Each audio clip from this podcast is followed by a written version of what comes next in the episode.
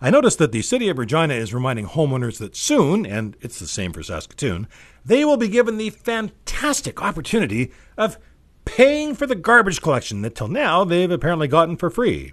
Oh, wait a minute, was it really free or did people pay for it with their taxes? Huh. Okay, so do the taxes come down when you start paying up front for garbage? Or does City Hall just keep the money it used to collect for garbage pickup and now also charge extra for it? The city proudly proclaims the free structure is about increased transparency. Charging you directly does not equal transparency. Being upfront about the question I just asked would be. Also, the city of Regina could be more transparent about how a portion of every water bill actually goes into general revenues. It's like a hidden tax in your water bill. And there's now a little tax in Regina to make up for the deadbeats who don't pay their water bill.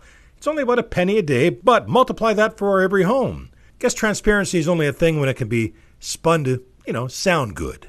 I'm Murray Wood.